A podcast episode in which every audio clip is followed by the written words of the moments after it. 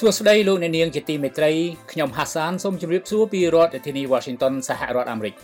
យើងខ្ញុំសូមស្វាគមន៍លោកអ្នកនាងមកកាន់កម្មវិធីផ្សាយនៃសារព័ត៌មាន The Cambodia Daily ជាភាសាខ្មែរផ្សាយតាមបណ្ដាញសង្គម Facebook YouTube និងតាមគេហទំព័រសម្រាប់យប់ថ្ងៃប្រហោះ11រោចខែអាសត់ឆ្នាំថោះបញ្ញស័កពុទ្ធសករាជ2567ត្រូវនឹងថ្ងៃទី9ខែវិច្ឆិកាគ្រិស្តសករាជ2023ថ្ងៃនេះជាទិវាឯករាជ្យជាតិខួប70ឆ្នាំ ដែលខ្មែរដោះខ្លួនពីអាណានិគមនិយមបារាំងសេសដែលត្រួតត្រាស្រុកខ្មែរជិតមួយសតវត្សជាបឋមសូមជូនមេតិការព័ត៌មានប្រចាំថ្ងៃ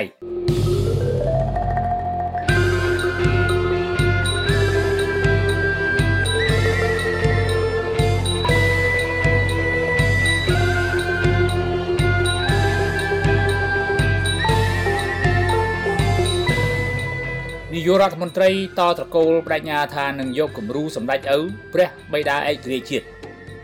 អនុប្រធានបកភ្លើងទៀនលាលែងពីតំណែងទៅចូលធ្វើនយោបាយថ្មីជាមួយបកកម្លាំងជាតិរាជរដ្ឋាភិបាលបញ្ជូនជនសង្ស័យជាតិជប៉ុនទៅស្រុកកំណើតវិញ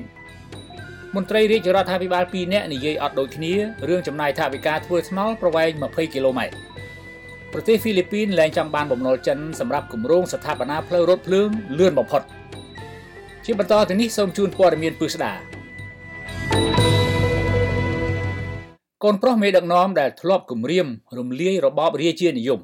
លោកហ៊ុនម៉ាណែតបដិញ្ញាយកគំរូតាមវីរភាពអតីតព្រះមហាក្សត្រខ្មែរសម្ដេចព្រះនរោត្តមសីហនុក្នុងការដឹកនាំប្រទេសកម្ពុជាឲ្យមានឯករាជ្យនិងសន្តិភាពប្រកបដោយការគោរពសិទ្ធិមនុស្សពិតប្រាកដដើម្បីធ្វើឲ្យកេរ្តិ៍ឈ្មោះរាជាណាចក្រកម្ពុជាល្បីល្បាញលើពិភពលោក លោកហ៊ុនម៉ាណែតកូនប្រុសបង្កើតរបស់លោកហ៊ុនសែនដែលល្បីល្បាញខាងរំលោភព្រះមហាក្សត្រលើកឡើងក្នុងពិធីបុណ្យឯករាជ្យជាតិ9វិច្ឆិកាខួបលើកទី70ដែលប្រារព្ធឡើងនៅមុខព្រះបរមរាជវាំងនៅថ្ងៃនេះថាឯករាជ្យជាតិនិងសន្តិភាពមិនមែនកើតឡើងដោយឯឯងនោះទេគឺកើតឡើងដោយការបូជាសាច់ស្រស់ឈាមស្រស់នៃប្រជាជាតិខ្មែរទាំងមូលដូច្នេះក្នុងនាមលោកជានាយករដ្ឋមន្ត្រីលោកត្រូវតែការពារឯករាជ្យនិងសន្តិភាពប្រទេសកម្ពុជាឲ្យបានដាច់ខាត យ៉ាងណាមិញអ្នកសង្កេតការខ្មែរមើលឃើញថាប្រទេសកម្ពុជាពុំមានអធិបតេយ្យជាតិនិងឯករាជ្យជាតិពិតប្រាកដហើយនឹងពលនភាពទឹកដីត្រឹមត្រូវដោយការអះអាងនោះឡើយអតីតព្រះមហាក្សត្រព្រះបាទនរោត្តមសីហនុព្រះបរមរតនកោដ្ឋធ្លាប់មានបន្ទូលមុនបោះឆ្នោតសកលនាឆ្នាំ1993ថាតើយកសន្តិភាពតែម្យ៉ាងមកធ្វើអ្វីបើយើងអត់មានឯករាជ្យអធិបតេយ្យពិតប្រាកដនោះ នាយករដ្ឋមន្ត្រីក្តាប់អំណាចបន្តត្រកូលលោកហ៊ុនម៉ាណែតអះអាងថារាជរដ្ឋាភិបាលទាំងមូលនឹងដង្ហែតាមព្រះរាជកិច្ចដែលជាគំរូដ៏ថ្លៃថ្លានៃសម្ដេចព្រះនរោត្តមសីហនុព្រមទាំងការពារព្រះមហាក្សត្រខ្មែរសម្ដេចព្រះបរមនាថនរោត្តមសីហមុនីយ៉ាងម៉ឺងម៉ាត់និងគ្រប់គ្រងនៅព្រះរាជកិច្ចរបស់ព្រះអង្គដោយឥតងាករេរួមទាំងការពារនៅអធិបតេយ្យឯករាជ្យសន្តិភាពបូរណភាពទឹកដីប្រទេសកម្ពុជាឲ្យថិតថេរចេរកាលតរៀងទៅ។ ការអះអាងនេះធ្វើឡើងក្នុងពេលចូលរួមអបអរសាទរខួប70ឆ្នាំដែលប្រទេសកម្ពុជារួចផុតពីអាណាព្យាបាលបារាំងសេសកាលពីអំឡុងទសវត្ស1950កន្លងទៅបារាំងបានដាក់អាណានិគមលើទឹកដីប្រទេសកម្ពុជានាថ្ងៃទី11ខែសីហាឆ្នាំ1863ប៉ុន្តែនៅឆ្នាំ1949 ព្រះករុណាព្រះបាទសម្ដេចព្រះនរោត្តមសីហនុបានទាមទារនិងឡាយប្រហោះលេខាលើសន្ធិសញ្ញាឯករាជ្យមួយដែលប្រទេសបារាំងព្រមទទួលស្គាល់តាមផ្លូវច្បាប់នៅឯករាជ្យភាពនៃប្រទេសកម្ពុជាប៉ុន្តែសន្ធិសញ្ញាថ្ងៃ8វិច្ឆិកា1949នោះគ្រាន់តែជាគោលការណ៍ច្បាប់ប៉ុណ្ណោះខណៈប្រទេសកម្ពុជានៅខ្វះឯករាជ្យជាច្រើនវិស័យនៅឡើយដូចជាអធិបតេយ្យខាងយុត្តិធម៌ប៉ូលីសអំណាចបញ្ជាការយោធាការទូតការបដូរនិងការអនុញ្ញាតឲ្យចាយធនប័ត្រ ឬរូបិយប័ណ្ណខ្លួនឯងជាដើមសម័យបារាំងត្រួតខ្មែរចាយធនប័ត្រតែមួយរួមគ្នាជាមួយប្រទេសវៀតណាមនិងប្រទេសលាវឈ្មោះថា Pias ដែលតំណាងឲ្យសហភាពឥណ្ឌូចិននៅថ្ងៃទី15ខែមិថុនាឆ្នាំ1952ព្រះករុណាប្របាទសម្ដេចព្រះនរោត្តមសីហនុបានសន្យាយ៉ាងឱឡារិកចំពោះប្រជារាស្ត្ររបស់ព្រះអង្គថាទ្រង់នឹងដណ្ដើមយកឯករាជ្យទាំងស្រុងពីបារាំងដើម្បីមាតុភូមិកម្ពុជាក្នុងនោះ នៅថ្ងៃទី9ខែវិច្ឆិកាឆ្នាំ1953គឺ8ខែមុនសន្និសិទក្រុងហ្សឺណែវមានធ្វើពិធីមួយនៅមុខព្រះបរមរាជវាំងដែលបានធ្វើចំពោះការដកថយនៃអំណាចបារាំងពីប្រទេសកម្ពុជាហើយឯករាជ្យប្រទេសខ្មែរបានคล้ายទៅជាឯករាជ្យអចិន្ត្រៃយ៍ដែលធ្វើឲ្យវិបត្តិរវាងខ្មែរនិងបារាំងត្រូវបានបញ្ចប់នៅឆ្នាំនោះគួររំលឹកដោយសង្ខេប អំពីសាវតាមុនប្រទេសកម្ពុជាបានទទួលឯករាជ្យពីបារាំង ថ្ងៃ25មីនា1953សម្ដេចនរោត្តមសីហនុយាងទៅចរចាជាមួយប្រធានាធិបតីបារាំងវ៉ាងសុងអូរីយ៉ូលប៉ុន្តែបារាំងមិនព្រមឲ្យឯករាជ្យខ្មែរទេដោយយកកិច្ចព្រមព្រៀងបារាំងខ្មែរថ្ងៃ8វិច្ឆិកា1949ធ្វើជាគោលដែលចែងថាប្រទេសកម្ពុជាជារដ្ឋឯករាជ្យភ្ជាប់ឬនៅជាមួយសហភាពបារាំងសេះសន្ធិសញ្ញានោះបញ្ជាក់ថាប្រទេសកម្ពុជាមិនបោះបង់ជានិច្ចសិទ្ធិរបស់ខ្លួននៅលើដែនដីកូសាំងស៊ីនឬកម្ពុជាក្រោម ព្រះអង្គខ្ញាល់ក៏យាងចេញពីប្រទេសបារាំងទៅសហរដ្ឋអាមេរិកកាណាដានិងជប៉ុនសូមឲ្យគេជួយប៉ុន្តែគេនៅតែមិនជួយនៅឆ្នាំ1952ថ្ងៃ27វិច្ឆិកាមេខ្មែរអិសរៈខាងសេរីនិយមដឹកនាំដោយលោកសឹងងោថាញ់និងមេអិសរៈខាងក្រហមនិយមឬយាមិញដឹកនាំដោយសឹងងោកមិញចុះកិច្ចព្រមព្រៀងនឹងគ្នាធានាសន្តិសុខមិនប្រឆាំងគ្នាឯងក្នុងរណសេររួបរวมអិសរៈ ថ្ងៃទី12ខែមិថុនាឆ្នាំ1953សម្ដេចនរោត្តមសីហនុប្រកាសថាព្រះអង្គនឹងនិរទេសព្រះកាយទៅគង់នៅខេត្តសៀមរាបថ្ងៃទី26ខែមិថុនាព្រះអង្គអំពាវនាវពីខេត្តបាត់ដំបងឲ្យមានកំណែនទូទៅក្នុងព្រះរាជបូជនីយកិច្ចហើយពលរដ្ឋខ្មែរ200,000នាក់ឆ្លើយតបតាមព្រះអង្គថ្ងៃទី3ខែកក្កដារដ្ឋាភិបាលបារាំងប្រកាសត្រៀមបំពេញកិច្ចឲ្យឯករាជ្យនិងអធិបតេយ្យខ្មែរពេញលក្ខណៈ តាមអតីតនាយករដ្ឋមន្ត្រីខ្មែរសម័យបារាំងលោកឈៀនវ៉មលោកបានប្រាប់ថាសម្ដេចនរោត្តមសីហនុកាលនៅក្រុងរាជបានបញ្ជូនលោកទៅនិយាយជាមួយនឹងបារាំងអំពីដែនដីកូសាំងស៊ីនហើយថាបើមិនបានទឹកដីកម្ពុជាក្រោមមកវិញទេព្រះអង្គនឹងទៅសាងភ្នោះជាមួយមេដឹកនាំឥណ្ឌា Jawaharlal Nehru ប៉ុន្តែបារាំងចំអកដាក់គណៈប្រតិភូលោកឈៀនវ៉មថាសុទ្ធតែជាពួកផ្សងព្រេងពីព្រោះនៅភ្នំពេញបារាំងបានប្រគល់ឯករាជ្យឲ្យខ្មែររួចទៅហើយពេលវិលមកវិញ លោកទៅគាល់ព្រះអង្គក្នុងវាំងលោកឈៀនវ៉មថាសម្ដេចនរោត្តមសីហនុអត់មានបន្ទូលរឿងនឹងមួយម៉ាត់ហើយថាព្រះអង្គជាមនុស្សញ៉ាលោកថាទំនងបារាំងសន្យាឲ្យឯករាជ្យទៅស្ដេចមិនឲ្យទៅក្រុមអ្នកប្រជាធិបតេយ្យឡើយទោះជាយ៉ាងនេះក្តីក្រុមខ្មែរនៃចលនាអិសរៈជាពិសេសពួកយេមិញមានទ័ពព្រៃប្រមាណ3000នាក់ទាមទារចង់គ្រប់គ្រងប្រទេសជាមួយរាជរដ្ឋាភិបាលដែរហើយគម្រាមពុះបំបែកប្រទេសជាពីរប៉ុន្តែមហាអំណាចបរទេសមិនព្រម ពីថ្ងៃទី17ដល់ថ្ងៃទី30ខែធ្នូ1953រាជរដ្ឋាភិបាលបើកប្រតិបត្តិការសាមគ្គីបង្ក្រាបក្រុមអូទៀមប្រដាប់អាវុធយេមិញក្នុងខេត្តបាត់ដំបងពីថ្ងៃទី11ខែមេសាដល់ថ្ងៃទី19ខែកក្កដា1954រាជរដ្ឋាភិបាលបើកប្រតិបត្តិការកំទេចមូលដ្ឋានទ័ពព្រៃពួកយេមិញពីខាងកើតទៅខាងជើងខេត្តក្រចេះដោយមានអន្តរាគមទម្លាក់គ្រាប់បែកតាមផ្លូវអាកាសពីកងទ័ពបារាំង សើងងមិញហៅអាចារ្យមានដែលមានទ័ពព្រៃ3500នាក់ទៀមទាធ្វើជាតំណាងចលនាយេមិញនៅឯក្រុងហ្សឺណែវប្រទេសស្វីសប៉ុន្តែចិនមិនគ្រប់គ្រងក្នុងទិវាឯករាជ្យជាតិខួប70ឆ្នាំនេះអតីតអ្នកទស្សនយោបាយនិងជាមន្ត្រីជាន់ខ្ពស់អតីតគណៈបកសង្គ្រោះជាតិលោកមេឃសវណ្ណរាប្រាប់សារព័ត៌មាន The Cambodia Daily ថាជំហរប្រទេសកម្ពុជាក្នុងពេលបច្ចុប្បន្ននេះនៅតែត្រូវគេសង្ស័យថាស្ថិតក្នុងភាពមិនច្បាស់លាស់ជាមួយមហាអំណាចចិននិងប្រទេសវៀតណាមនៅឡើយ ដែលកំពុងប្រឈមនឹងការមិនធានាបាននៅឯករាជ្យនិងអធិបតេយ្យជាតិព្រមទាំងសេដ្ឋកិច្ចជាតិហើយបញ្ហានេះក៏ជាហានិភ័យសម្រាប់ជោគវាសនាប្រទេសកម្ពុជាទៅថ្ងៃមុខដែរ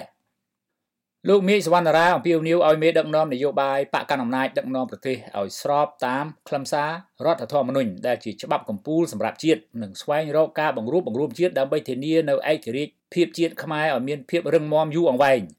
ដែលមិនមែនជាឯករាជ្យតែនៅលើក្រដាស់ ដើម្បីភាពរុងរឿងជាតិខ្មែរទាំងមូលជានិច្ចនិរន្តរ៍ទៅអនាគត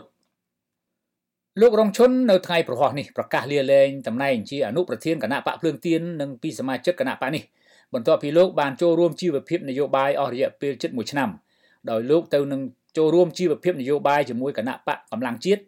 ដើម្បីកសាងកម្លាំងនយោបាយអ្នកប្រជាធិបតេយ្យឲ្យកាន់តែរីកធំធាត់ឆ្ពោះទៅរកការដឹកនាំប្រទេសនាពេលខាងមុខ។ មន្ត្រីជាន់ខ្ពស់គណៈបកភ្លើងទៀនលោករងឈុនចេញសេចក្តីប្រកាសព័ត៌មាននៅថ្ងៃទី9ខែវិច្ឆិកាឆ្នាំ2023នេះថាមូលហេតុនៃការចេញពីគណៈបកនេះគឺដោយសារតែគណៈបកភ្លើងទៀនមិនអាចចូលរួមការបោះឆ្នោតបន្តទៅថ្ងៃមុខទៀតបានទេដូច្នេះដើម្បីបន្តចរន្តនយោបាយនិងគោលជំហរដើមរបស់គណៈបកភ្លើងទៀនគឺមានតែបន្តចូលរួមជីវភាពនយោបាយជាមួយគណៈបកកម្លាំងជាតិដែលទើបនឹងបង្កើតឡើងកាលពីពេលថ្មីៗនេះតែប៉ុណ្ណោះ អតីតមន្ត្រីជាន់ខ្ពស់គណៈបកភ្លើងទៀនរូបនេះអះអាងថាការបន្តទៅចូលរួមជាមួយគណៈបកកម្លាំងជាតិគឺជាពន្លឺ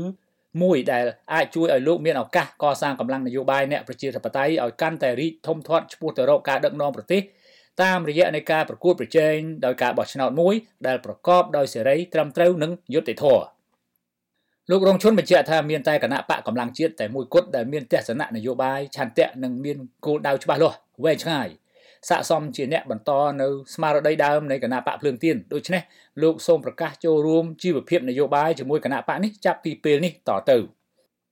កាលពីថ្ងៃទី31ខែមករាឆ្នាំ2023អតីតប្រធានសហភាពសហជីពកម្ពុជាលោករងឈុនបានធ្វើសន្និសីទសារព័ត៌មានប្រកាសចូលរួមជីវភាពនយោបាយជាមួយគណៈបកភ្លើងទៀនដើម្បីចូលរួមការប្រកួតប្រជែងការបោះឆ្នោតជ្រើសតាំងតំណាងរាស្ត្រនៅខែកក្កដាឆ្នាំ2023ប៉ុន្តែជាអកុសល គណៈបកភ្លើងទៀនត្រូវបានរារាំងមិនឲ្យចូលរួមឈរឈ្មោះបោះឆ្នោតឡើយហើយក៏នឹងមិនអាចឈរឈ្មោះឲ្យប្រជាពលរដ្ឋបោះឆ្នោតឲ្យដែរទៅថ្ងៃមុខលោករងឈុនគឺជាអតីតប្រធានសមាគមគ្រូបង្រៀនកម្ពុជាឯករាជ្យមុននឹងលោកចូលបម្រើការងារជាមន្ត្រីជាន់ខ្ពស់នៅក្នុងស្ថាប័នជាតិរៀបចំការបោះឆ្នោតប៉ុន្តែលោកបានលាលែងពីតំណែងមន្ត្រីជាន់ខ្ពស់កោជបវិញក្រោយពីគណៈបកសង្គ្រោះជាតិត្រូវតុលាការកំពូលប្រកាសរំលាយ លោកក៏មានមុខនីតិជាប្រធានសហភាពសហជីពកម្ពុជាដើម្បីដឹកនាំតវ៉ាទាមទារសិទ្ធិការងារឲ្យកម្មករក្នុងបំណងការពារផលប្រយោជន៍កម្មករនិយោជិតនៅប្រទេសកម្ពុជាវិញមុននឹងលោកប្រកាសចូលរួមជីវភាពនយោបាយជាមួយគណៈបកភ្លើងទៀនកាលពីដើមឆ្នាំ2023កន្លងទៅនេះជំវិញសកម្មភាពការពារផលប្រយោជន៍ប្រជាពលរដ្ឋលោករងឈុនត្រូវបានសមត្ថកិច្ចចាប់ខ្លួនដាក់ពន្ធនាគារចំនួន3លើករួចមកហើយក្នុងនោះនៅថ្ងៃ15ខែតុលាឆ្នាំ2005 លោកត្រូវបានចាប់ខ្លួននិងចោទប្រកាន់តាមផ្លូវតុលាការព្រោះតែរិះគន់អំពីសន្ធិសញ្ញាបំពេញបន្ថែមកម្ពុជាវៀតណាមរីឯនៅចុងខែមករាឆ្នាំ2014លោកត្រូវគេចាប់ខ្លួនម្ដងទៀតដោយសារតែដឹកនាំទាមទារឲ្យមានការដោះលែងប្រធានសមាគមសេដ្ឋកិច្ចប្រជាធិបតេយ្យឯករាជ្យក្រៅប្រព័ន្ធលោកវុនពៅរហូតដល់ថ្ងៃទី30ខែកក្កដាឆ្នាំ2020លោករងឈុនក៏ត្រូវចាប់ខ្លួនជាថ្មីទៀត ក្រោយពីលោកបានចេញសេចក្តីថ្លែងការណ៍អំពីការបាត់ដីរបស់ប្រជាពលរដ្ឋទៅខាងវៀតណាមនៅខេត្តត្បូងឃ្មុំប៉ុន្តែលោកត្រូវតុលាការដោះលែងឲ្យនៅក្រៅឃុំបណ្ដោះអាសន្ននិងដាក់ឲ្យនៅក្រោមការតាមដានរបស់តុលាការរហូតដល់ពេលនេះដោយសារតែបញ្ហានេះលោកក៏ត្រូវបានកោជបដកបេក្ខភាពជាបេក្ខជនតំណាងរាស្ត្រមណ្ឌលភ្នំពេញខាងគណៈបកភ្លើងទៀនដើម្បីចូលរួមបោះឆ្នោតនៅចុងខែកក្កដាឆ្នាំ2023នោះផងដែរ អ្នកប្រឹក្សាយោបល់ផ្នែកអភិវឌ្ឍផ្នែកគំនិតនិងការស្រាវជ្រាវលោកសេកសុជាតិប្រាប់សារព័ត៌មាន The Cambodia Daily នៅថ្ងៃនេះថាការចាកចេញរបស់លោករងឈុនពីគណៈបកភ្លើងទៀនទៅកាន់គណៈបកកម្លាំងជាតិគឺជារឿងធម្មតាក្នុងសេណារីយ៉ូបន្តដង្ហើមនយោបាយគណៈបកភ្លើងទៀនត្បិតគណៈបកកម្លាំងជាតិនរណាក៏ដឹងដែរថាជាគណៈបកដែលបានកើតឡើងក្រោមការផ្ចង់ប្រាំរបស់មន្ត្រីគណៈបកភ្លើងទៀនលោកសេកសុជាតិបញ្ជាក់ថាក្រោយទទួលបានបទពិសោធន៍ពីគណៈបកភ្លើងទៀនគណៈបកកម្លាំងជាតិ ត្រូវតែមានការប្រុងប្រយ័ត្នខ្ពស់ក្នុងការដឹកនាំគណៈបករបស់ខ្លួននិងគួរតែបង្កើតឲ្យមានជំរកប្រជាធិបតេយ្យដ៏សុខសាន្តសម្រាប់ក្រុមអ្នកប្រជាធិបតេយ្យដើម្បីចងបាច់កម្លាំងរួបរวมក្នុងការស្ដារលទ្ធិប្រជាធិបតេយ្យឡើងវិញនិងត្រូវជៀសឲ្យផុតនៅការដឹកនាំដែលប្រកាន់បកពួករហូតធ្វើឲ្យបែកបាក់កម្លាំងនយោបាយខ្លួនឯងបន្តទៀតលោកអ្នកនាងជាទីមេត្រីលោកអ្នកនាងអាចស្វែងរកព័ត៌មានរបស់ The Cambodia Daily ជាភាសាខ្មែរដែលបានផ្សាយនៅលើ Facebook រួចមកហើយបានដោយចូលទៅកាន់គេហទំព័ររបស់យើង តាមអាសយដ្ឋាន www.cambodiadaily.com នៅក្នុងគេហទំព័រនេះលោកអ្នកនាងអាចស្វែងរកព័ត៌មានរបស់ The Cambodia Daily ទាំងភាសាខ្មែរនិងភាសាអង់គ្លេសលោកអ្នកនាងក៏អាចស្វែងរក YouTube របស់យើងតាមអាសយដ្ឋាន www.youtube.com/thecambodiadailytm ប្រសិនបើលោកអ្នកនាងយល់ថាសារព័ត៌មានមួយនេះមានប្រយោជន៍ដល់សង្គមសូមលោកអ្នកនាងជួយទ្រទ្រង់ដល់កម្មវិធីផ្សាយរបស់យើងដោយចូលទៅកាន់អាសយដ្ឋាន www.cambodiadaily.com /donate បាទសូមអរគុណអគ្គស្នងការដ្ឋាននគរបាលជាតិនិងអគ្គស្នងការដ្ឋានអន្តោប្រវេសន៍បានសហការគ្នាបញ្ជូនជនសង្ស័យជាតិជប៉ុនចំនួន25នាក់និងវត្ថុតាងចេញពីប្រទេសកម្ពុជាទៅកាន់ប្រទេសជប៉ុនវិញដើម្បីយកទៅអនុវត្តនីតិវិធីផ្ដន្ទាទោសនៅប្រទេសកំណើតរបស់ពួកគេពាក់ព័ន្ធបទល្មើសឆោបោកតាមទូរស័ព្ទការបញ្ជូនជនសង្ស័យជាតិជប៉ុនទាំងនេះ ធ្វើឡើងកាលពីរសៀលថ្ងៃទី8ខែវិច្ឆិកាឆ្នាំ2023ដោយមានការចូលរួមពីភ្នាក់ងារនគរបាលជាតិជប៉ុន បានបញ្ជូនតាមយន្តហោះពិសេសនិងអមជនសង្ស័យបន្ទាប់ពីពួកគេត្រូវបានបង្ក្រាបនៅថ្ងៃទី11ខែកញ្ញាឆ្នាំ2023កន្លងទៅនៅឯទីតាំងអគារមួយកន្លែងស្ថិតក្នុងសង្កាត់ជ្រោយចង្វាខណ្ឌជ្រោយចង្វារាជធានីភ្នំពេញពាក់ព័ន្ធនឹងការលួចលាក់ធ្វើសកម្មភាពឆបោកតាមប្រព័ន្ធទូរស័ព្ទទៅលើជនរងគ្រោះនៅប្រទេសជប៉ុន សមត្ថកិច្ចនគរបាលប្រទេសកម្ពុជាក៏បានធ្វើការដាស់តឿននិងក្រើនរំលឹកដល់ប្រជាពលរដ្ឋដែលជាម្ចាស់អគារជួលឬទីតាំងជួលនានាឲ្យមានការយកចិត្តទុកដាក់ខ្ពស់ចំពោះការជួលទីតាំងរបស់ខ្លួនទៅឲ្យជនបរទេសដោយត្រូវសាកសួរព័ត៌មានអំពីគោលបំណងនៃការជួលនិងត្រូវមានការពិនិត្យឲ្យបានច្បាស់លាស់ជៀសវាងកុំឲ្យទីតាំងរបស់ខ្លួនត្រូវបានប្រើប្រាស់ធ្វើសកម្មភាពបទល្មើសឬខ្លួនផ្ទាល់ក៏អាចคล้ายទៅជាអ្នកសម្រួលផ្ដល់ទីតាំងដល់ការប្រព្រឹត្តបទល្មើសផងដែរ អ្នកនាំពាក្យក្រសួងមហាផ្ទៃលោកទូចសុខៈបានឲ្យដឹងកន្លងមកថាការបង្ក្រាបលើជនជាតិជប៉ុនទាំងនោះគឺធ្វើតាមពាក្យបណ្ដឹងពីជនជាតិជប៉ុនម្នាក់ដែលប្តឹងពីបទបង្ខំនិងប្រើប្រាស់អំពើហិង្សាទៅលើរូបគាត់ហើយដែលជាគោលការណ៍នៃរដ្ឋមន្ត្រីក្រសួងមហាផ្ទៃប្រពន្ធដដែលបានអះអាងថាអគ្គស្នងការដ្ឋាននគរបាលជាតិបានស្នើសុំរដ្ឋមន្ត្រីក្រសួងមហាផ្ទៃដាក់បញ្ចូលជនសង្ស័យទាំង28រូបនៅក្នុងបញ្ជីខ្មៅ និងហាមឃាត់មិនឲ្យចូលមកក្នុងប្រទេសកម្ពុជាសារជាថ្មីទៀតទេចាប់តាំងពីខែមេសាដល់ខែតុលាឆ្នាំ2023ជនជាតិជប៉ុនជិត50នាក់ហើយត្រូវរាជរដ្ឋាភិបាលបណ្តេញចេញពីប្រទេសកម្ពុជាដោយសង្ស័យថាអ្នកទាំងនោះបានបង្ខំមនុស្សនិងប្រព្រឹត្តអំពើឆបោកតាមទូរស័ព្ទក្រុមអ្នករកស៊ីពាណិជ្ជករមួយចំនួនបានលើកឡើងថាបើនិយាយអំពីការប្រកួតប្រជែងពាណិជ្ជកម្មផ្នែកអចលនទ្រព្យឬអគារពាណិជ្ជកម្មផ្សេងៗដែលមានទីតាំងនៅតាមទីកន្លែងសមស្របណាមួយ ហើយជាធម្មតាម្ចាស់អគារតែងតែមិនចង់បានក្រុមប្រព្រឹត្តល្មើសមកធ្វើសកម្មភាពនៅក្នុងអគាររបស់ខ្លួនឡើយនឹងរឹតតែមើលមិនឃើញឬមិនដឹងថាជនដែលមកជួលអគារទាំងឡាយជាជនល្មើសជាជនសង្ស័យឬដឹងថាគេប្រព្រឹត្តបទល្មើសអ្វីជាមុននោះទេដូច្នេះមានតែសមត្ថកិច្ចតែប៉ុណ្ណោះដែលជាទីកក់ក្ដៅសម្រាប់ប្រជាពលរដ្ឋត្រូវតាមឃ្លាំមើលតាមដានទប់ស្កាត់និងបង្ក្រាបស្របតាមដែនសមត្ថកិច្ចភារកិច្ចរបស់ខ្លួនតែប៉ុណ្ណោះ ទើបធ្វើឲ្យសង្គមនិងប្រជាពលរដ្ឋបានសេចក្តីសុខតើទៅនឹងបញ្ហានេះអតីតមេដឹកនាំបកប្រឆាំងលោកសំរងស៊ីធ្លាប់បានលើកឡើងកាលពីពេលកន្លងទៅថាទម្រង់នៃការគ្រប់គ្រងប្រទេសដែលលោកហ៊ុនសែននិងកូនប្រុសរបស់គាត់កំពុងដឹកនាំនៅពេលនេះគឺជារបៀបដឹកនាំដែលយកប្រទេសកម្ពុជាធ្វើជាឋានសួគ៌សម្រាប់ក្រុមអ ுக ្រិតជនតែប៉ុណ្ណោះមិនមែនជារបៀបដឹកនាំរកការរីកចម្រើនឲ្យប្រទេសជាតិនោះឡើយ តើតិននឹងអំពើឆបោកតាមអនឡាញនេះអង្គការសហប្រជាជាតិបានចេញសេចក្តីរាយការណ៍មួយកាលពីអំឡុងខែសីហាឆ្នាំ2023ដោយបង្ហាញថាបច្ចុប្បន្ននេះករណីបោកបញ្ឆោតតាមប្រព័ន្ធអនឡាញកើតឡើងយ៉ាងខ្លាំងនៅក្នុងប្រទេសចំនួន5ក្នុងតំបន់អាស៊ីអាគ្នេយ៍ក្នុងនោះមានប្រទេសភូមាដែលមានតួលេខខ្ពស់បំផុត គឺប្រមាណជាង120,000នាក់ចំណែកឯនៅប្រទេសកម្ពុជាវិញត្រូវបានគេរកឃើញថាមានប្រមាណជាង100000នាក់ផងដែរ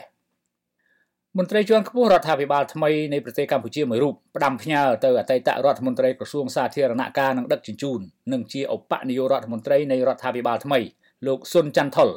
ថាដើម្បីកសាងកំណត់ផ្លូវជាតិប្រវែង20គីឡូម៉ែត្រចាប់ពីខេត្តកំពតទៅឃុំវាលរិញស្រុកព្រៃនប់ខេត្តប្រសេអនុមិនចាំបាច់ចំណាយថវិកាដល់70លានដុល្លារសហរដ្ឋអាមេរិកនោះទេគឺចំណាយត្រឹមតែប្រមាណ20លានដុល្លារតែប៉ុណ្ណោះ មន្ត្រីជាន់ខ្ពស់នៃរាជរដ្ឋាភិបាលរូបនេះទម្លាយប្រាប់សារព័ត៌មាន The Cambodia Daily ក្នុងលក្ខណៈមិនបញ្ចេញឈ្មោះនៅថ្ងៃនេះថាកំណត់ផ្លូវជាតិប្រវែង20គីឡូម៉ែត្រពីខេត្តកំពតទៅកាន់ឃុំវាលរិញខេត្តប្រស័យអនុមិនត្រូវចំណាយលុយកសាងច្រើនសន្ធឹកសន្ធាប់រហូតដល់ទៅ70លានដុល្លារសហរដ្ឋអាមេរិកដោយការអះអាងរបស់លោកស៊ុនច័ន្ទថុលកន្លងមកនោះទេទោះគុណភាពដីនៅផ្លូវនោះជាដីដែលខូចរហូតដល់ទៅជិត20គីឡូម៉ែត្រក៏ដោយ ប្រពន្ធមន្ត្រីរដ្ឋាភិបាលនេះអះអាងថាកំណត់ផ្លូវជាតិប្រវែង20គីឡូម៉ែត្រនេះបើធ្វើប្រកបដោយបច្ចេកទេសត្រឹមត្រូវនិងមិនពុករលួយគឺចំណាយទឹកប្រាក់ប្រមាណ20លានដុល្លារសហរដ្ឋអាមេរិកតែប៉ុណ្ណោះហើយទំហំទឹកប្រាក់ក្នុងកម្រិតនេះប្រទេសកម្ពុជាក៏គួរតែមានសម្រាប់កសាងផ្លូវដោយខ្លួនឯងដែរមិនសមដល់ថ្នាក់រដ្ឋាភិបាលដឹកនាំរាប់សិបឆ្នាំគ្មានលុយ20លានដុល្លារសម្រាប់អភិវឌ្ឍប្រទេសខ្លួនឯងដោយរងចាំតែពឹងលើការខ្ចីបុលចិននោះទេ មន្ត្រីរាជរដ្ឋាភិបាលរូបនេះលើកជាសំណួរថាបើដីដែលបានសាងសង់ផ្លូវនោះជាដីស្អុយហេតុអ្វីមិនកាយដីនោះចេញហើយដាក់ជំនួសមកវិញនៅដីដែលមានគុណភាពឬបើមិនដូច្នោះទេគេអាចយកដីស្អុយទាំងនោះចេញជំនួសមកវិញនៅថ្មសម្រាប់សាងសង់ផ្លូវក៏បានដែរប្រពន្ធដដែលបន្ថែមថាការធ្វើបែបនេះចំណាយលុយតិចហើយក៏ធានានៅការមិនខូចផ្លូវនេះវិញដែរផ្ទុយទៅវិញបើដីស្អុយនោះមិនអាចយកចេញបានទេ ហើយក្រសួងធ្វើផ្លូវវាងក្នុងចម្ងាយផ្លូវប្រវែង20គីឡូម៉ែត្រនេះក៏មិនចំណាយលុយដល់ទៅ70លានដុល្លារនោះដែរមន្ត្រីជាន់ខ្ពស់រដ្ឋាភិបាលថ្មីរូបនេះលើកជាសំណួរបន្ថែមថានៅទីតាំងនោះមិនមែនមានតែកំណត់ផ្លូវជាតិប្រវែង20គីឡូម៉ែត្រនេះទេគឺមានផ្លូវដែកនិងផែរបស់ក្រុមហ៊ុនឯកជនមួយចំនួនដែរហេតុអ្វីផ្លូវដែកនិងផ្លូវចូលផែដែលមានរថយន្តធំធំបើកបរទៅមករាល់ថ្ងៃមិនខូចដោយកំណត់ផ្លូវជាតិប្រវែង20គីឡូម៉ែត្រនេះដូច្នេះចម្ងល់គឺនៅត្រង់ថា តើគេធ្វើដូចម្តេចបានជាគ្មានដីស្អុយហើយថាតើគេសាងសង់តាមបច្ចេកទេសបែបណាបានជាផ្លូវចូលផែរបស់ពួកគេនៅតែជាប់រឹងមាំដដែលក្នុងពិធីអបអរសាទរខួប1ឆ្នាំនៃការបើកឲ្យប្រើប្រាស់ផ្លូវលបឿនលឿនភ្នំពេញក្រុងប្រសេអនុកាលពីថ្ងៃទី7ខែវិច្ឆិកាឆ្នាំ2023លោកសុនច័ន្ទថុលបង្ហាញអំពីការខ្វះថវិកាដែលគ្មានសមត្ថភាពកសាងកំណត់ផ្លូវជាតិប្រវែង20គីឡូម៉ែត្រចាប់ពីខេត្តកំពតទៅឃុំវាលរេញស្រុកព្រៃនប់ខេត្តប្រសេអនុ លោកបន្ថែមថាការខ្វះខាតនេះគឺមានតាំងតែពីរដ្ឋាភិបាលអាណត្តិទី6រហូតដល់រដ្ឋាភិបាលអាណត្តិទី7នេះខណៈមិត្តចិននៅតែមិនទាន់យល់ព្រមឲ្យខ្ចីថែមដើម្បីសាងសង់ផ្លូវនេះដែរអ្នកសង្កេតការមើលឃើញថារាជរដ្ឋាភិបាលអាណត្តិណាក៏គ្មានថវិកាស្ថាបនាជាតិខ្លួនឯងដែរព្រោះតែមានអំពើពុករលួយពីលើដល់ក្រោមលោកសុនច័ន្ទថុលលើកឡើងថាបច្ចុប្បន្នកំណត់ផ្លូវជាតិលេខ3ពីខេត្តកំពតទៅកាន់ឃុំវាលរេញខេត្តប្រសែនុ ប្រវែង20គីឡូម៉ែត្រកំពុងរងការខូចខាតយ៉ាងធ្ងន់ធ្ងរដែលបង្កការលំបាកក្នុងការធ្វើដំណើរ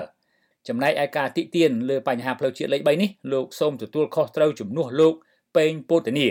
រដ្ឋមន្ត្រីក្រសួងសាធារណការនិងដឹកជញ្ជូនដែលទើបនឹងឡើងកាន់តំណែងថ្មីទាំងអស់ដោយសារតែលោកមិនបានធ្វើនៅក្នុងរដ្ឋាភិបាលអាណត្តិទី6ព្រោះតែមិនមានថវិកាប្រពន្ធដដែលបានស្នើទៅកាន់លោកវ៉ាងវិនធាន ឯកអគ្គរដ្ឋទូតចិនប្រចាំប្រទេសកម្ពុជាឲ្យជួយជំរុញរដ្ឋាភិបាលប្រទេសចិនផ្ដល់ថវិកាឲ្យបានលឿនបំផុតដើម្បីយកមកអភិវឌ្ឍផ្លូវប្រវែង20គីឡូម៉ែត្រពីកំពតទៅវាលរិញនេះផងដែរតែចិននៅតែរក្សាភាពស្ងប់ស្ងៀមដដែលកំណត់ផ្លូវជាតិលេខ3កំពតវាលរិញមានប្រវែងសរុប54គីឡូម៉ែត្រក្នុងនោះមានផ្លូវប្រវែង20គីឡូម៉ែត្រតែងតែខូចជាប្រចាំ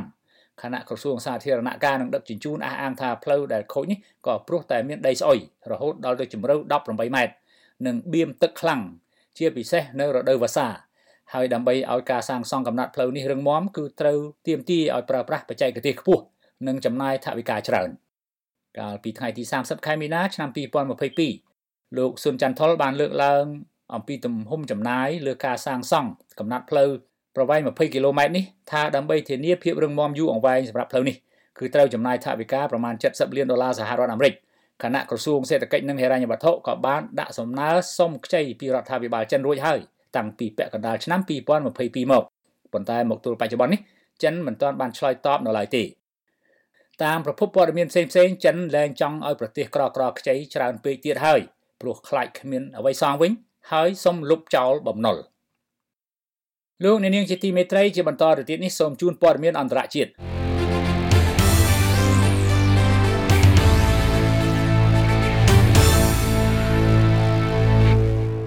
ប្រទេសហ្វីលីពីនសម្រេចទម្លាក់ចោលការខ្ចីប្រាក់ពីប្រទេសចិនដើម្បីយកមកស្ថាបនាហេដ្ឋារចនាសម្ព័ន្ធផ្លូវថ្នល់និងផ្លូវរថភ្លើងលបឿនលឿនចំនួន3ខ្សែដែលចិនបានឲ្យខ្ចីក្នុងអំឡុងប្រទេសហ្វីលីពីនស្ថិតនៅក្រោមការដឹកនាំលោកប្រធានាធិបតី Rodrigo Duterte កាន់អំណាចរយៈពេល6ឆ្នាំបច្ចុប្បន្នប្រទេសអាស៊ីអាគ្នេយ៍មួយនេះកំពុងស្ថិតក្រោមការដឹកនាំរបស់លោក Ferdinand Marcos Jr. ដែលគេថាជាមេដឹកនាំមានទំនោរទៅរកសហរដ្ឋអាមេរិកហ្វីលីពីនអាចជាប្រទេសទី1ក្នុងតំបន់អាស៊ីដែលសម្រេចលែងខ្ចីប្រាក់ពីចិនក្នុងគម្រោងផ្លូវមួយខ្សែក្រវ៉ាត់មួយរបស់ចិនហៅតាមអង់គ្លេសថា Belt and Road Initiative ឬ BRI រដ្ឋមន្ត្រីក្រសួងដឹកជញ្ជូននៃប្រទេសហ្វីលីពីន Jaime Bautista បានប្រាប់អ្នកសារព័ត៌មាននៅក្រុងម៉ានីលដែលបណ្ដាញសារព័ត៌មាន DW ស្រង់យកមកចុះផ្សាយនៅថ្ងៃទី9ខែវិច្ឆិកាថាការសម្រេចទម្លាក់ចោលគម្រោងខ្ចីប្រាក់ពីចិនគឺដោយសារតែរដ្ឋាភិបាលថ្មីសិក្សាឡើងវិញថាតើត្រូវបន្តខ្ចីទៀតឬក៏ត្រូវទម្លាក់ចោលតែពេលនេះលោករដ្ឋមន្ត្រីថាគណៈរដ្ឋមន្ត្រីរបស់លោក Marcos Jr បានសម្រេចថាត្រូវទម្លាក់គម្រោងផ្លូវមួយខ្សែក្រវ៉ាត់មួយរបស់ចិនចោល បើដូចនេះមានន័យថាគម្រោងផ្លូវមួយខ្សែក្រវ៉ាត់មួយរបស់ចិនត្រូវបានលុបចោលហើយក៏លែងបន្តខ្ចីប្រាក់ពីចិនទៀតដែរតែបើយោងតាមសារព័ត៌មាន DW ក្នុងអាណត្តិរបស់លោក Marcos Jr. គេឃើញថាទាំងក្រុងម៉ានីលទាំងក្រុងប៉េកាំងសម្រាប់បន្ថយកិច្ចសហប្រតិបត្តិការជាច្រើនជាមួយគ្នាហើយក៏ចំពេលចិនមិនបានឆ្លើយតបមកវិញបន្ទាប់ពីហ្វីលីពីនបានសាកសួរទៅក្រុងប៉េកាំងអំពីការបន្តផ្តល់ប្រាក់ឲ្យខ្ចីក្នុងគម្រោងផ្លូវមួយខ្សែក្រវ៉ាត់មួយរបស់ចិន ចិនបានសន្យាឲ្យហ្វីលីពីនខ្ចីក្នុងទំហំទឹកប្រាក់5000លានដុល្លារក្នុងគម្រោងស្ថាបនាផ្លូវរថភ្លើងចំនួន3ខ្សែដែលស្ថិតក្នុងគម្រោងផ្លូវមួយខ្សែក្រវ៉ាត់មួយទោះជាយ៉ាងណាក៏ដោយលោករដ្ឋមន្ត្រីមិនបានបញ្ជាក់ថាផ្លូវរថភ្លើងទាំង3ខ្សែនេះកំពុងតែស្ថាបនាឬផ្អាកទៅវិញនោះទេតើហេតុអ្វីនាំឲ្យហ្វីលីពីនលែងខ្ចីប្រាក់ពីចិនយោងតាមសារព័ត៌មាន DW រដ្ឋាភិបាលលោកប្រធានាធិបតី Marcos Jr កំពុងស្វែងរកប្រភពហិរញ្ញវត្ថុផ្សេងៗទៀត មានប្រទេសជប៉ុនសហរដ្ឋអាមេរិកនិងស្ថាប័នហិរញ្ញវត្ថុអន្តរជាតិជាដើមប៉ុន្តែការប្រេះឆារវាងរដ្ឋាភិបាលក្រុងម៉ានីលនិងក្រុងប៉េកាំងអាចជាដើមហេតុធំជាងគេគឺចំនួនដែនសមុទ្រនៅសមុទ្រចិនខាងត្បូងចាប់តាំងពីលោក Marcos Jr. ចូលកាន់តំណែងជាប្រធានាធិបតីនៅថ្ងៃទី30ខែមិថុនាឆ្នាំ2022ជំនួសលោក Duterte ដែលចូលនិវត្តន៍គេសង្កេតឃើញភាពតានតឹងជុំវិញចំនួនដែនសមុទ្រចិនខាងត្បូងរវាងប្រទេសហ្វីលីពីននិងប្រទេសចិនកាន់តែកើនឡើង រហូតក្រុងម៉ានីលសម្រេចស្នើសុំសហរដ្ឋអាមេរិកបញ្ជូនទ័ពមកដាក់ពង្រាយនៅលើកោះមួយចំនួននៅក្នុងដែនទឹកនៅសមុទ្រចិនខាងត្បូងដូចជានៅប្រជុំកោះ Spratly លើដែនទឹកដែលហ្វីលីពីនអះអាងថាជារបស់ខ្លួនលោក Marcos ប្រកាសថាសេចក្តីសម្រេចពីសាលាក្តីអន្តរជាតិដែលគេហៅថាអាញាកណ្ដាលនៃមជ្ឈត្តការអន្តរជាតិឆ្នាំ2016ដែលសម្រេចឲ្យហ្វីលីពីនមានសិទ្ធិចូលទៅគ្រប់គ្រងប្រជុំកោះមួយចំនួននៅក្នុងតំបន់ប្រជុំកោះ Spratly គឺត្រូវតែអនុវត្ត ទោះជាក្រុងប៉េកាំងជំទាស់ក៏ដោយក្រុងប៉េកាំងមិនបានទទួលស្គាល់សាលក្រមតុលាការអន្តរជាតិនេះទេដោយចាត់ទុកថាជាសេចក្តីសម្រេចដែលមិនឆ្លើយតបទៅនឹងអង្គហេតុពិតនៃប្រវត្តិកកើតទឹកដីប្រទេសចិនចិនចាត់ទុកកោះទាំងឡាយនៅក្នុងប្រជុំកោះ Spratly គឺជាដែនទឹករបស់ចិនព្រោះចិនមានកម្មសិទ្ធិដល់ទៅ90%នៃផ្ទៃទឹកសមុទ្រចិនខាងត្បូង3លាន5សែនគីឡូម៉ែត្រក្រឡាចុងក្រោយនេះភាពតានតឹងរវាងចិននិងហ្វីលីពីនកាន់តែកើនឡើងជុំវិញចំនួនដែនទឹកសមុទ្រ នាវាល្បាតចិននិងនាវាល្បាតហ្វីលីពីនដែលសុទ្ធតែបំពាក់កំភ្លើងយន្តដូចគ្នាកំពុងប្រជុំមុខដាក់គ្នាក្នុងតំបន់ប្រជុំកោះ Spratly ហើយការប្រជុំមុខដាក់គ្នានេះងាយភ័យស្រួយបំផុតនឹងប៉ះទង្គិចខាងផ្លូវអាវុធប្រយុទ្ធគ្នាសម្រាប់សហរដ្ឋអាមេរិកដែលជាមិត្តស្លាប់រស់នៃប្រទេសហ្វីលីពីនបានព្រមានចិនឲ្យបញ្ឈប់ភាពតានតឹងហើយសេចក្ដីថាក្រុង Washington នឹងជួយធ្វើអន្តរាគមន៍ភ្លាមឲ្យតែក្រុង Manila ធ្លាក់ក្នុងសង្គ្រាមឈ្លានពានពីប្រទេសចិន បច្ចុប្បន្នកងទ័ពសហរដ្ឋអាមេរិកនិងនាវាចម្បាំងកំពុងធ្វើសកម្មភាពនៅសមុទ្រចិនខាងត្បូងហើយកងទ័ព Marine នៃប្រទេសមហាអំណាចនេះក៏បានដាក់ពង្រាយរួចស្រេចហើយនៅបណ្ដាដែនកោះហ្វីលីពីននៅសមុទ្រចិនខាងត្បូងនិងកោះមួយចំនួននៅក្បែរកោះតៃវ៉ាន់ចិនជាប្រទេសម្ចាស់បំណុលធំជាងគេតាមរយៈគម្រោងផ្លូវមួយខ្សែក្រវ៉ាត់មួយរបស់ចិនប្រទេសជាង160ជាប់បំណុលចិនតែ80%ជាប្រទេសក្រក្រក្នុងប្រទេសអាស៊ីអាគ្នេយ៍ដែលជាកូនបំណុលចិនក្នុងគម្រោងផ្លូវមួយខ្សែក្រវ៉ាត់មួយមិនមែនមានតែហ្វីលីពីននោះទេគឺមានកម្ពុជាលាវភូមានិងម៉ាឡេស៊ីប៉ុន្តែម៉ាឡេស៊ីក៏កំពុងពិចារណាសាររើពិនិត្យគម្រោងនេះឡើងវិញដែរ